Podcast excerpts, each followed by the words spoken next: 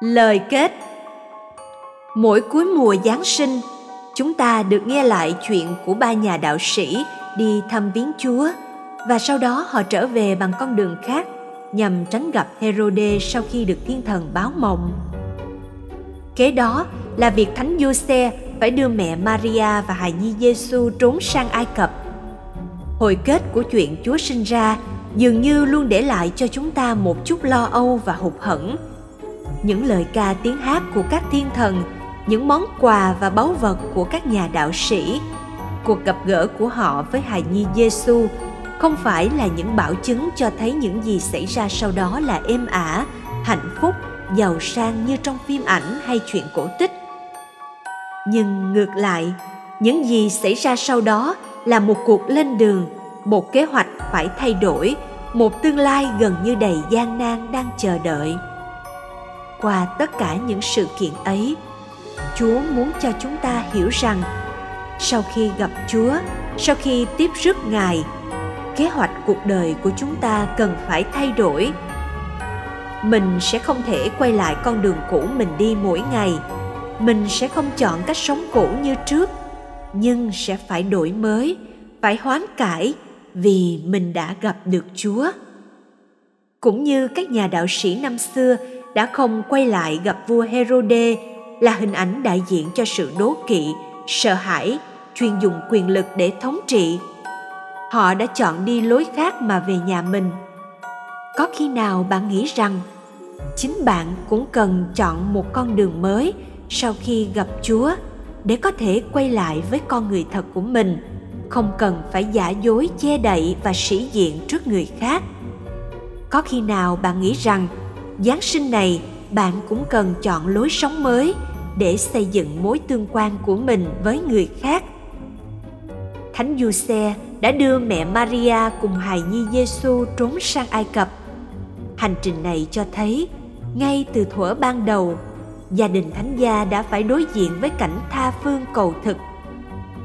Nếu nhìn vào hình ảnh đó ngay hôm nay, chúng ta sẽ dễ dàng đồng cảm với những gia đình ở khắp nơi trên thế giới đang tìm cách tị nạn, trốn chạy khỏi những cuộc chiến tranh, nghèo đói và bệnh tật chúng ta cũng có thể nhớ đến nhiều anh chị em trong gia đình dân tộc Việt Nam đã và vẫn còn đang phải rời xa quê hương của mình để tìm được cuộc sống bình an. Nhưng nếu nhìn vào việc Thánh Giuse dắt mẹ Maria và hài nhi đi trốn như cuộc hành trình nội tâm của một người, chúng ta cũng có thể hiểu rằng mỗi người chúng ta cũng cần né tránh những sự ghen tức và đố kỵ trong tâm hồn mình.